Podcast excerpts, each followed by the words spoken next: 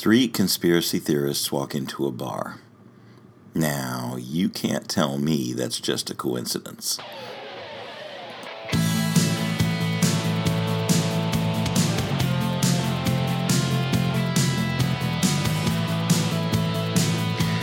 This is Across the Table, the podcast of Hannibal the Magician. Hi there, it's Hannibal. Welcome back. Thanks for downloading or streaming or however it is you're listening to the sound of my voice. I really appreciate you. I'm glad you're there and I'm glad you're still listening. The theme of today is going to be gratitude and the idea that you don't really know who you're reaching while you're doing the things that you do. It is episode 38. I think I've got this right. Uh, the date that this is going to go live is going to be September the 25th. It is currently the Sunday before that. Um, again, I'm really glad you're listening. I I struggle sometimes because I make the mistake of looking at numbers, and I look to see how many people are actually listening. And some weeks that's a very small number, and some weeks it, it peaks at around 70, 75 people who actually listen to a podcast uh, on any given uh, outing on any, any given podcast that I put up. And the thing I have to remember is that if it's only one, it's enough. Uh, if I'm reaching only one person, if the things that I say have interest for only one person, that really has to be enough. That has to be I have to be satisfied with that because I'm I'm doing this for the the sheer act of saying what's on my mind and and the possibly ego driven idea that they the words that come out of my mouth could be of some benefit to someone. A good friend of mine, uh, I called him up on his birthday this past week, and one of the things he said during our conversation was how much he looked forward to hearing these things and how even in his troubled times and the things that are going on in his life, he will put on the sound of my voice and, and either the words that I say or even the way that I say them sometimes is soothing and comforting. And really, what more could you ask for, right? Sure, maybe I could make you laugh. Maybe I could go for more comedy on something like this, or maybe I could do interviews and get more in depth with magicians and magic and what they think. But for right now, what seems to drive me to do this is is sheer fact of there are people who are interested in things that go on in my life and uh, gain some hope from them. So thanks for listening, and uh, whatever comes out, I hope it has a positive and uplifting experience for you. Uh, subscribe. I could really use the subscription. Uh, pass it around to friends if you enjoy it or you have someone that it might benefit. Um, I'd love that. Uh, I don't really have sponsors. I have people that care about me and, and, and certain businesses that are certainly supporting me. Shin Ramen in Hollywood, uh, the corner of La Brea and Hollywood, my favorite restaurant, um, has fully supported me and, and backed me and been a, positive influence in what I do. So I would highly recommend you dine there simply because the food is awesome. And Hannibal, you might run into me there if you're. Uh, if you're lucky question mark i don't know. It has been a full and fulfilling day. Um, the one thing i'll relate to you that, that just happened not an hour or so ago i worked a, uh, a private party. I, I, was hired to do a, a very special uh, set of close-up magic for some very special vip people um, for someone who I, I, I, respect quite a bit. And um, without being able to go into more detail than that, it meant a lot. The the opportunity that I was given, the room that I was put into, and the people that I was put in front of, uh, I was given a lot of trust uh, for my art, the way that I say things, as well as the way that I do them. So I wanted to make a very good impression, and I, I wrote some original material and I've been practicing it for the past couple of weeks since I actually got the job. And I thought at the time it'd be a great idea if I presented the the act itself to strangers, to a group of people that I didn't know before I, I put it in front of the VIP people. So I went to the Magic Castle and I booked time in uh, in one of the rooms and uh, got an audience and, and presented the material that I've written. And everything went wrong. Uh, everything went wrong. The, the things that I said, the the the edge that I got out to, the the sleights, the the magic itself, uh, it didn't go the way that I had rehearsed it, and I uh, I it frightened me. It, it it it let the audience that I was in front of down. Uh, in, a, in a pretty big way, they you know they were um, they were still appreciative, and, and it, I brought it to a, a successful conclusion. I didn't just leave it hanging out there, I was able to get back onto a track and, and finish it up in a, in a satisfying way for the people that I was trying to entertain. But as soon as they had left the room, I was going over my notes in my head and am I really, you know, did the the things that I wrote were they really funny and and what happens if I'm in front of this very important group of people and this same thing goes wrong? Um, nothing with the props, nothing with because it's just it was standard deck of cards and you know, a couple of dollar bills and, and things, some of the things that I've done a hundred times, a thousand times before. Um, and, and everything just didn't go well. And I was left with the, you know, what do I do? Do I fall back on the things that I know will work, on the standard things that I've done tens of thousands of times, the, the same old material that gets seen all the time? And I'm not I'm not dissing my own material because it is sound and it's good. But I had challenged myself to rise above that for different reasons and for these particular special shows. So I looked at it uh, and I, thought about myself and I thought about what's important to me and, and the, the practice that I've put in and whether or not I actually have faith in myself. And, and do I have faith in my own hands and my own ability um, the lessons that I just learned in a screwed up show, and do I dare take it out? And of course, my answer is yes. Of course, I'm going to take it out. I'm going to I'm going to press forward with the material. I'm going to present the material that I wrote for them because it is good and it is quality, and I do believe in the material that I wrote, and I believe in myself to be able to carry it off in an entertaining way. Everyone has bad shows. Everyone has bad days, everyone has bad moments. But but that's the thing. They are bad moments, they're not bad lives. I knew my capability. I had faith in the gift that was put into my hands, and so less than uh, 15 20 minutes after I had presented the the horrifyingly bad show, I presented the same material to this group of six very important people. And I killed. It, the material slayed, the jokes landed, um, the magic happened. Uh, at one point, several of them jumped up out of their chairs. And at the end, with the bookends, with the elf boots, they were they were at the right point of misty-eyed nostalgia, which is exactly the way I played it out. And I represented myself well, and I represented the person that hired me well, and I could be very, very proud of the work.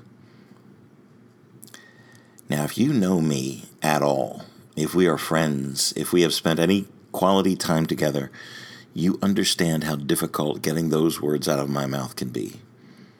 I'm proud of my work.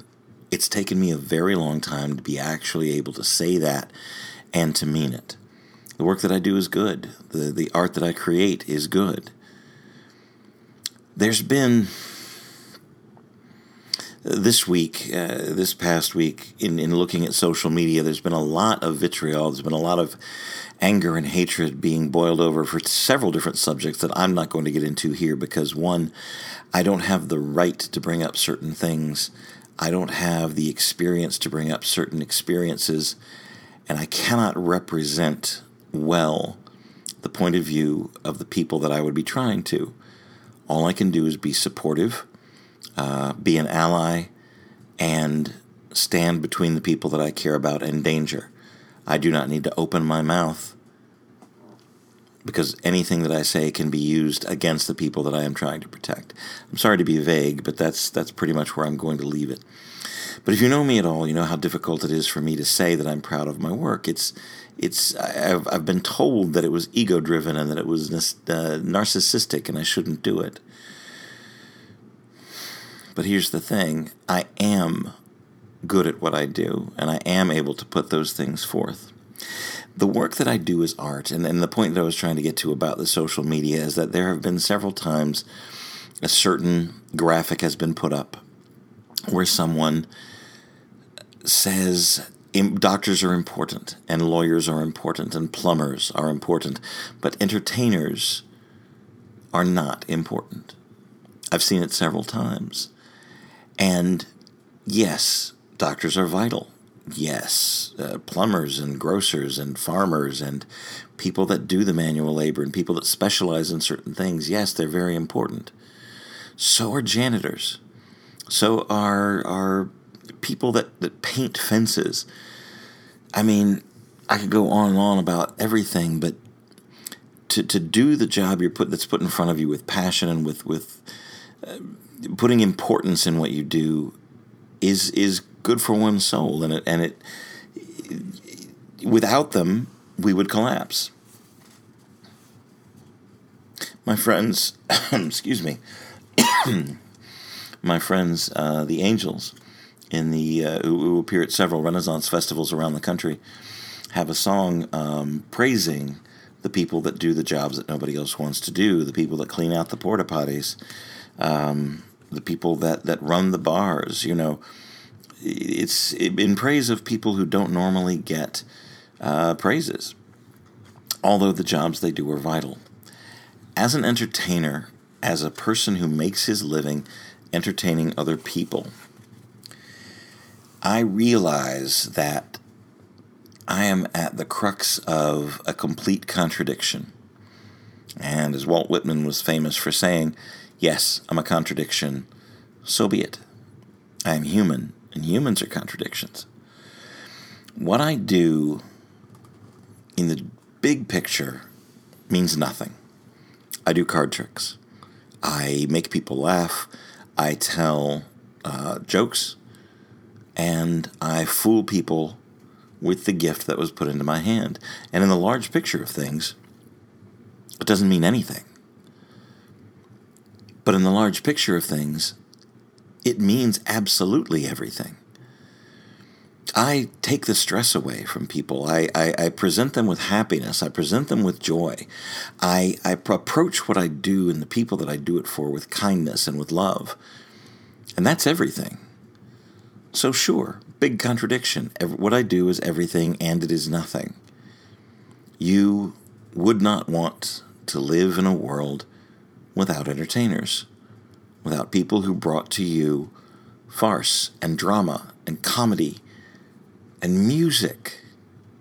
Where would your life be without music in it? So I'm sorry for my friends who feel that what I do is lesser. I'm not going to let it deter me, and I'm not. I'm also not going to let it make me angry because they're simply, they don't understand. Whatever it is that you do, whatever it is you have decided that your hands are going to do, it's important. And maybe you're just doing the job right now that you're doing because you're waiting for you're waiting for your real life to begin. You're waiting to discover what your own talent is. You're waiting to better yourself in a way. You're, you're, you don't have the faith yet to live only on your art, or fear is holding you back. And so you you're a cashier or you stock shelves. Whatever it is you're doing at this moment, do it with joy. Do it with enthusiasm. Do it as if it is the most vital, important job on the planet because, you know, it actually is. It actually is. Sure, anybody could be paid to do certain things.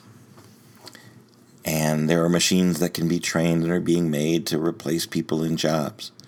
But at this moment, the thing that you're putting your hands on, the thing that you are you are doing to make your living is vital and it is important. So be proud of your work there. Certainly strive for better. Strive for doing what your heart wants to do. Strive for doing what you love to do. And let me tell you, the the old saying that if you do, uh, this isn't my um, this isn't my idea. These aren't exactly my words. I'm paraphrasing here from something that I read earlier this week, and I did not write it down. I apologize. But for those people that say do what you love and you'll never work a day in your life, that's that's false. I do what I love, and I work harder than I've ever worked at any other thing, anytime. I put in 60, 80 hours a week doing what I love to do and all the things that have to be done to lead up to doing the fun part. I'm a magician, and my role is important, and I touch souls and I touch people, and I make people happy. At the very least, I give them a little amazement, a little laughter for a little bit of time. And in that little bit of time, they're not afraid of anything. They're not worried about their bills. They're not worried about so much their health or the things that might possibly happen in the future. For the few moments we are one and we are together and we are sharing laughter. And you can't tell me that's not important. I love what I do. I love the people that I do it for. And I am finally, after years of being belittled, quite frankly, for some of the things that I do, I am finally able to say with a straight face and with a calm heart that I am proud of me and I'm proud of what I do. I saw this weekend. Um, there's a comedy special on Netflix right now. Daniel Sloss, uh, two live shows that he put out uh, each a year apart. Uh, the first one is called Dark, and it deals with uh, death and sorrow and loss and comedy and inserting laughter into tense situations. And it's beautifully written and, and expertly executed, and, and I highly recommend it. Um, all of us experience loss, all of us experience death, all of us experience very, very serious things. And his perspective on that and laughter um, moved me to watch the second special. And oh boy, did I learn a few things. Sometimes you think you know it all, sometimes you think you've been through the, the hell that you've been through and, and and you feel like you, you're an expert on the subject, and someone comes along and points out a, a simple analogy to uh, what your heart's already been telling you, and things just become crystal clear. This was the case for me with Daniel Sloss. Daniel Sloss is this with the comedic stylings of Daniel Sloss and his show Jigsaw. And Jigsaw, I'm not going to spoil it. You really should watch it. But but part of the concept is what is really important to you. What do you build your life around? Do you build your life around who you are, loving yourself, discovering your gift and, and, and what you love about it and what it means to you, and crafting your life around that? Or do you craft your life around someone else? Trying to impress someone, trying to keep someone, trying to make someone love you. I'm be the first to tell you that I spend a great deal of my time on the stage and behind this microphone and across the table from people trying to get them to like me. Um, the, the show that I've created, uh, crafted in my hands, is designed so people will like me a little bit better, uh, like magic a little bit better, like themselves a little bit better. Sure, that's an absolute fact. But I do what I do because I have to. I once I discovered this vehicle and I discovered that that's how I put my music through things. That's how I told my stories through through magic and sleight of hand and card tricks and all the things that I do. I realized how vital it was and I realized how important I was. I get letters, man, I get letters every week, two, three or four at a time. It's not a deluge, it's not a, you know, super fame kind of a thing. But I will get a letter or, or a text or a message telling me that something I said made a difference in their life. That a card trick that I did changed their perspective on what they were doing. Sting, in one of his songs, says, Men go crazy in congregations, and they only get better one by one.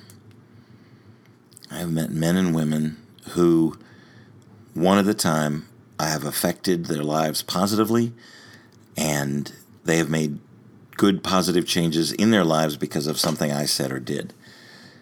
How much more can you ask of, of your job, of your career, of the way you interact with people, of the way you spread kindness and love, or whatever it is you're directed to spread.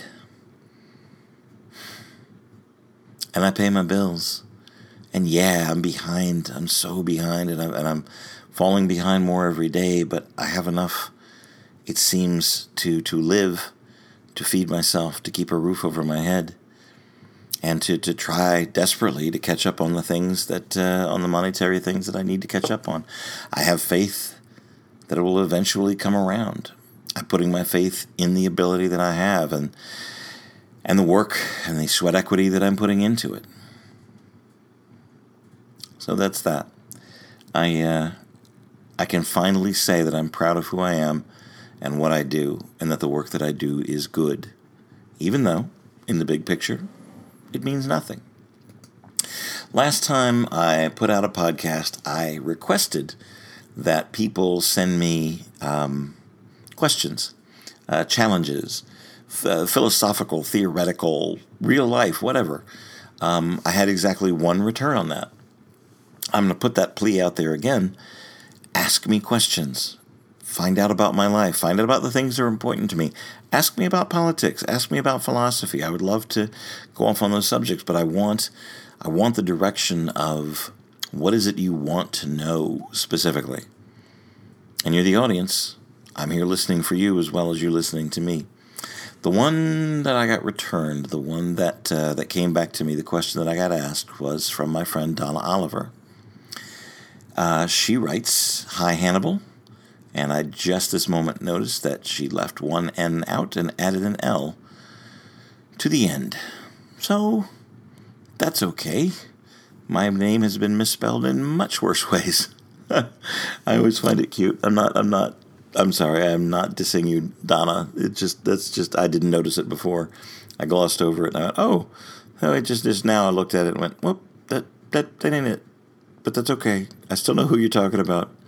Anyway, sorry, tangent unexpectedly. Donna writes Hi, Hannibal. I look forward to your podcast. Thank you.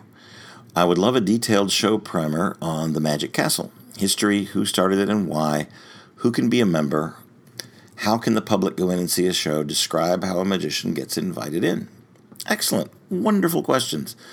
I will give you as detailed as I can. Some things are not for me to reveal um, because there are some secrets involved with the Magic Castle, uh, as one would expect. But uh, the Magic Castle itself is 55 years old. It was founded in 1963 from an existing property. Um, I'm going to, I took notes and I'm going to read from those notes to, uh, to make this accurate as possible. Um, there was uh, there was a family, the Larsen family, and one of them or a couple of them worked on Hollywood Boulevard, and they had a view of this uh, fun mansion, fun little uh, mansion on the uh, on the crest of a hill that is at the top of Orange and Highland Avenue. I'm sorry, Franklin Avenue, Orange and Franklin. Uh, Milt Larsen uh, at the time was writing for Bob Barker's show, The Truth or Consequences. Um, he was up at the top of a high rise, which was down on Hollywood Boulevard, and he, over from what he could see, looked up into the Hollywood Hills, and there was a big mansion that was left over from like the, the turn of the 20th century. I believe, and my notes say that it was 1908, um, by a banker called Lane, and then sold to other land developers. Um, Milton Larsen was fascinated by this building and daydreamed about the idea of turning it into a clubhouse for magicians. Milt loved magic, was a magician himself, uh, loved visiting and watching other magicians, and he wanted to have a central place in Los Angeles, in Hollywood specifically, uh, where magicians from all over the world could come uh, hang out, perform, teach each other, learn from each other, and and basically be a private club exclusively for magicians like me. Um, he went and met with the owner and convinced the guy that the idea had a lot of merit. Uh, he was a carpenter, he was a, a woodworker, Milt was, and he took this rundown old mansion and with a partner called Don Gottschall started working on the, the physical aspect in the building that is right now the Magic Castle. Um, he was building this clubhouse, and at the time, uh, there was no club. So he went to his brother Bill, Bill Larsen, and they together uh, formed the Academy of Magical Arts. At the time, uh, Bill, Bill Jr., Bill Larsen Jr., was the full time producer for CBS television, working on um, big shows in the network and publishing a magazine for magician called Genii.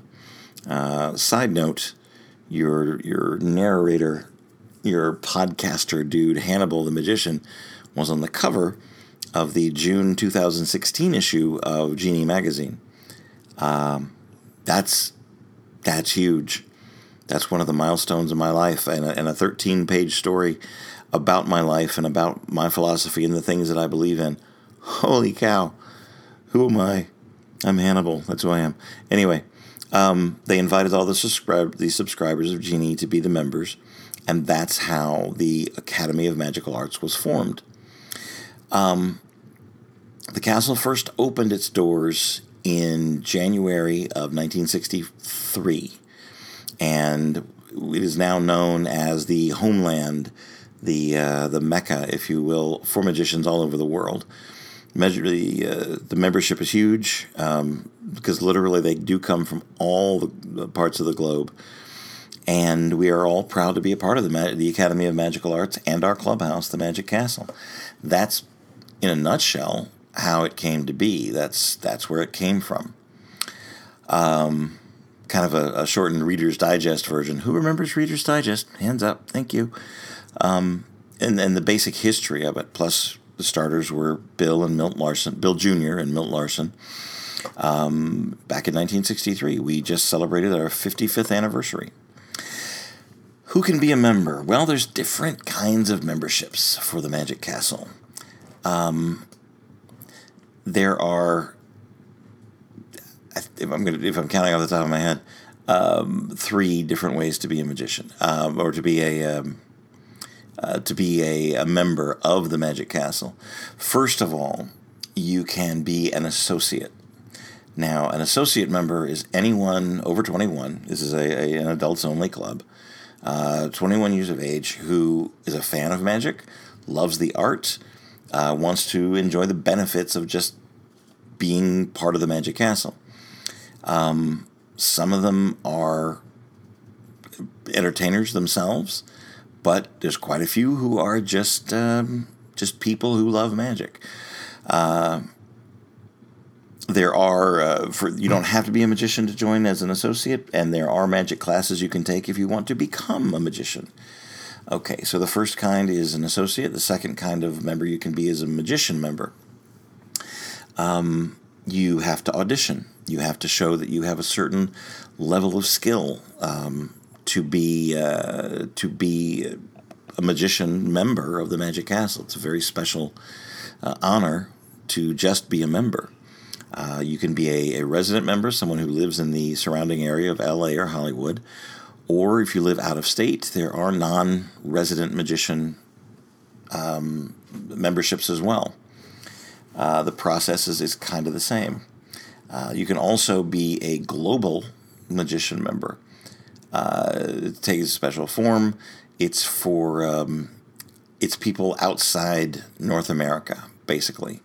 Uh, limited benefits, but it's also a lot more affordable than than uh, the other memberships themselves. So, if you love magic, you can be a member. If you are a magician, you can audition to be a special kind of member.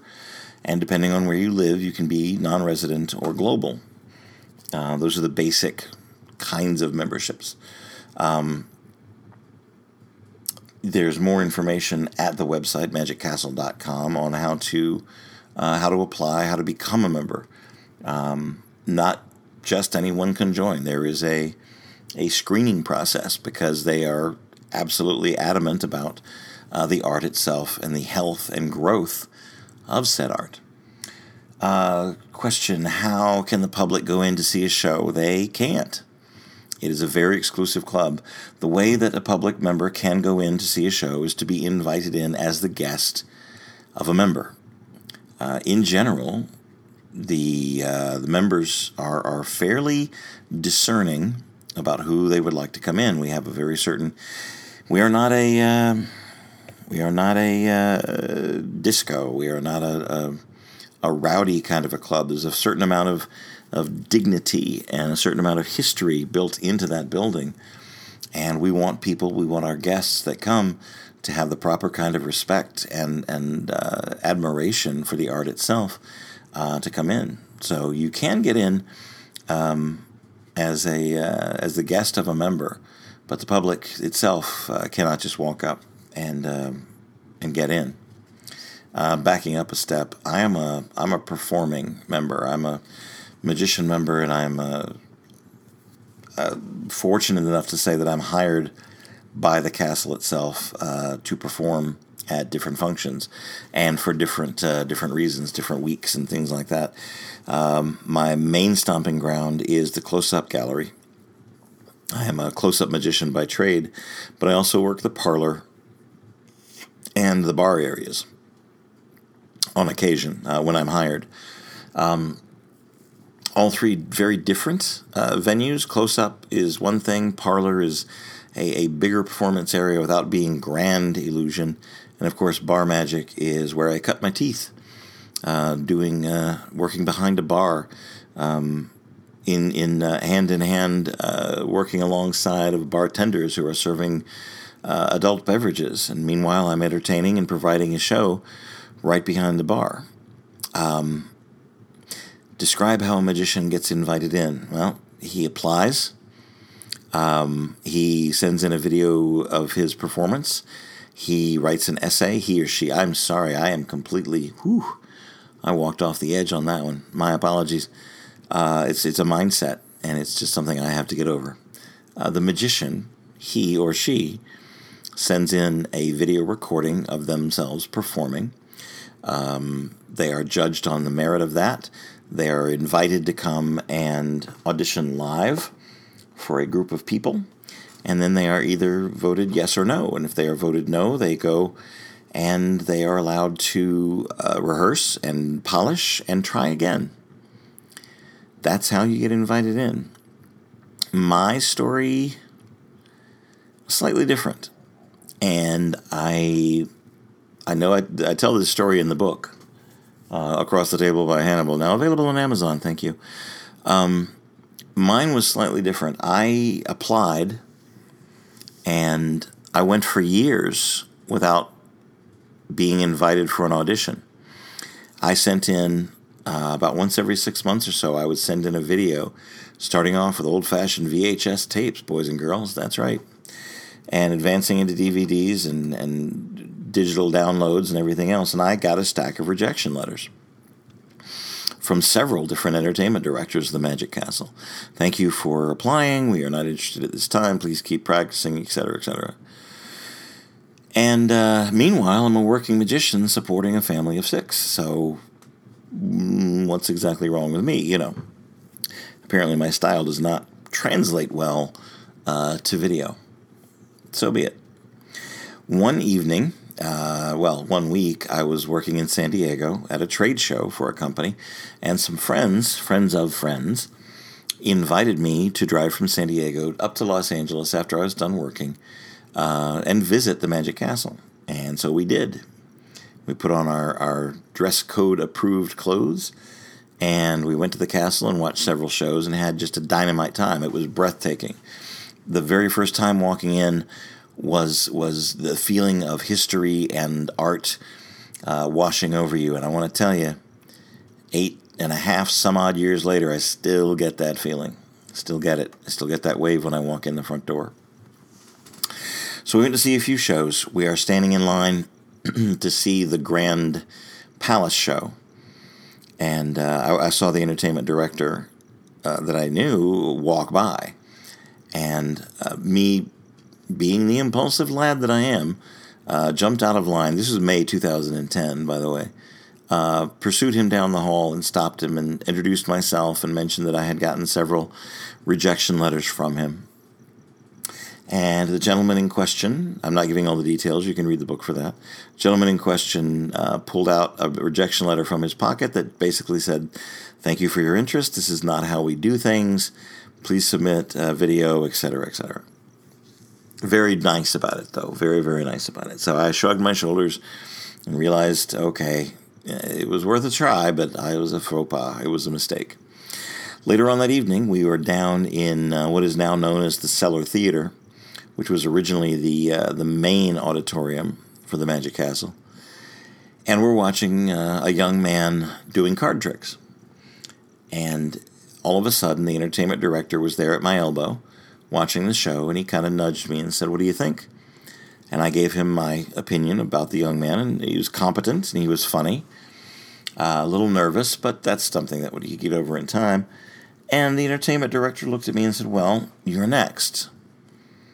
Uh, I want you to do a set right here and uh, impress me. And I said, Okay. I have nothing on me. I don't even have a deck of cards or a coin in my pocket. But I'll find a way. And when the the, uh, the guy who was on stage at the time came off, I, I, asked him to borrow his deck. I promised I would return it in good condition, and uh, I just needed it to, to do a show. So I sat down with my borrowed deck of cards, and I invited people up. And uh, in this very intimate, very dark room, I entertained 40, 50, 60 people, all packed in, coming down from the bar because they heard laughter happening.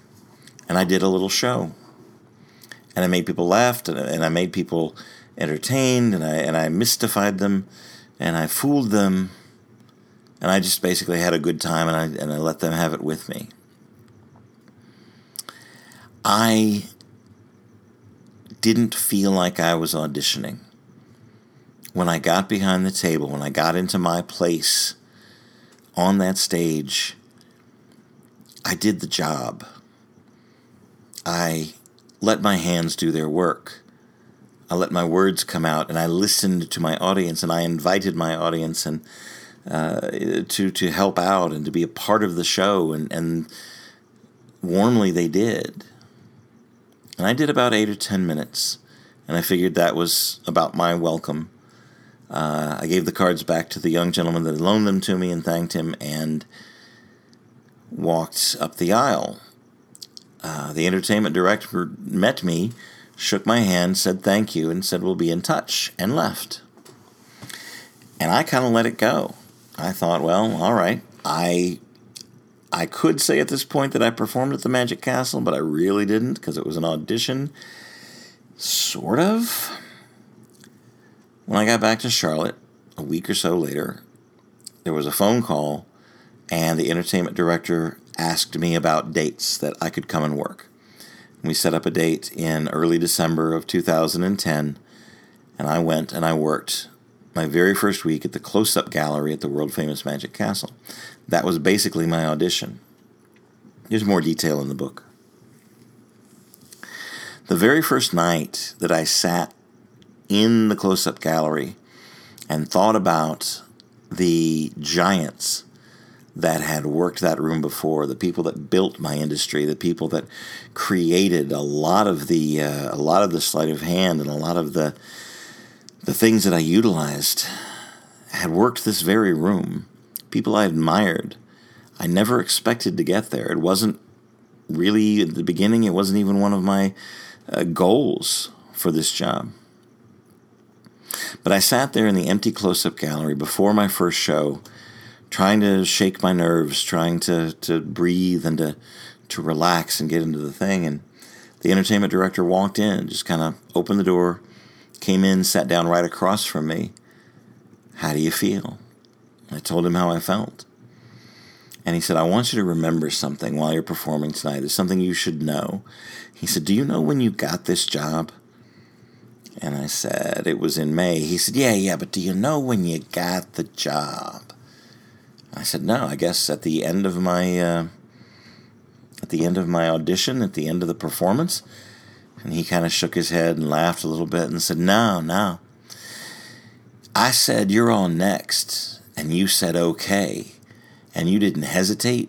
And you didn't look around. And you didn't make an excuse. You said, Okay. And you even had to go and borrow a deck of cards from somebody. But you didn't say, I got to borrow a deck of cards from somebody. You said, Okay. And I looked at you and I thought, You've got the confidence that makes this work. You have the faith in yourself that tells me that you can handle this. And then you simply went up and you blew the room away. But you had the job the moment you said, okay. Do the job. Put your hands to work. Find out what it is that you do best. Find out where your heart is. Find out where the centerpiece of your puzzle is and build around that. I've still got so many hard lessons to learn. I'm 53. I uh, I've been through a lot. I've been through hell. I've been through heaven. I've been through the best and worst. And maybe I haven't seen the best. And maybe I haven't seen the worst yet because I'm still learning. But when the time comes, you say, okay. You say to yourself, ready or not, here I come. And you go out and you blow them away. And you put your fear aside and you, you walk through your hesitation and you, and you push your nerves down and you rely on the faith you have in yourself because it's mighty if you utilize it right. So now I am a featured performer at the world famous Magic Castle in Hollywood, California. And I never expected to be here. I never really pointed myself in this direction back when my formative years. No, I, I worked to put food on the table. I went out on the street I stood on a sidewalk in the heat and the ice and the rain and the and the unexpected punches to the face that happened a couple of times. And I worked it. And I worked it. And I worked it and I molded it and I made it mine. So when the time came, I could say, okay, I'm ready to go. It wasn't planned. I didn't know the moment was coming. I never expected to get that kind of an audition or that kind of an opportunity. But when the time came, I was ready. And I stepped up and I said, okay. I can admire myself for that. I can pat myself on the back and say, good job. And that's okay. I can, I can truthfully look at what's important to me and I have children. I, I have four children that I'm very proud of. And they are they were raised to be good adults and they are out making their own way and making their own art and believing the things they believe in. And I'm I'm super proud of all of them. And they will always be center of my life. They will always be important to me. I will always love them and be proud of them. But you're going to ask me who I am and what I'm about and what makes me me? It's my feet on a stage, my hands filled with magic, my voice, the love I have for people, my kindness across a table, across the table, doing what I do because this is what I was made to be.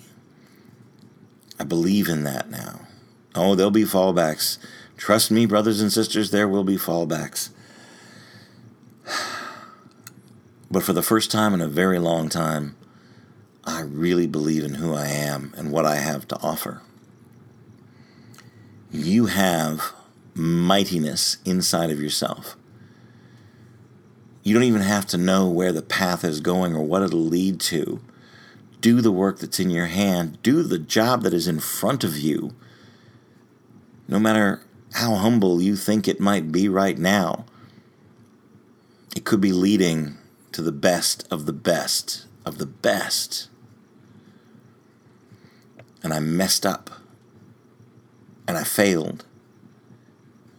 And I stood and I tried again. And I got it right. I got it very right. There is love where I am. There is goodness in my heart. There is kindness and there is love. There is talent in my hands. And I'm going to do my best to share it. Thank you for listening. Thank you for being a part of all of this. Like, subscribe, visit my Patreon page, help support me in this endeavor if you have a, have a need to or a willingness to. I'm going to be doing this, and I'm going to keep doing it faithfully for as long as I can. More than anything else, I sincerely hope that there's love where you are.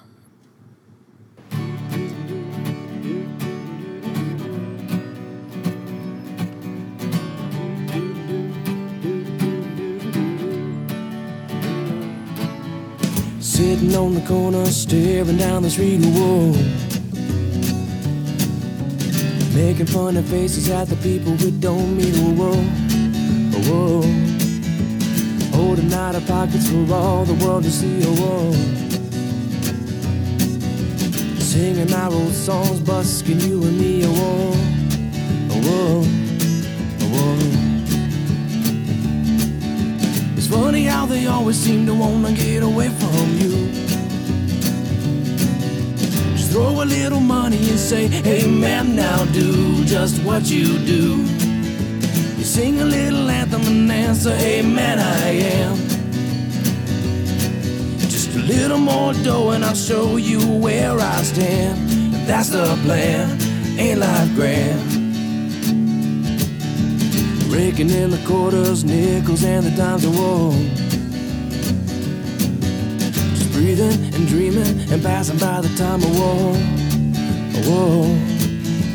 Thinking of the past and what we live for, then whoa. And where we're living now, our worries in the winter, whoa. Whoa. Whoa. It's funny how she always seems to wanna get away from you.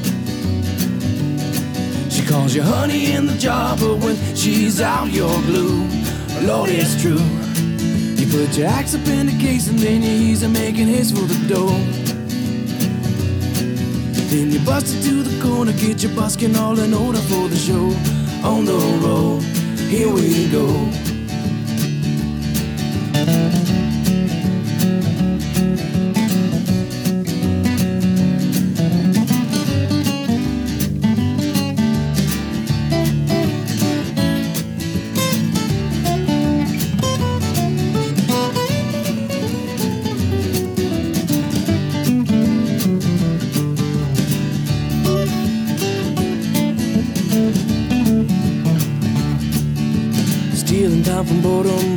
Away the day, whoa. Dream of records to go every time I play, a whoa, whoa. Days turn into weeks, and weeks are into years, whoa. We live for the fans and making music in their ears, of whoa,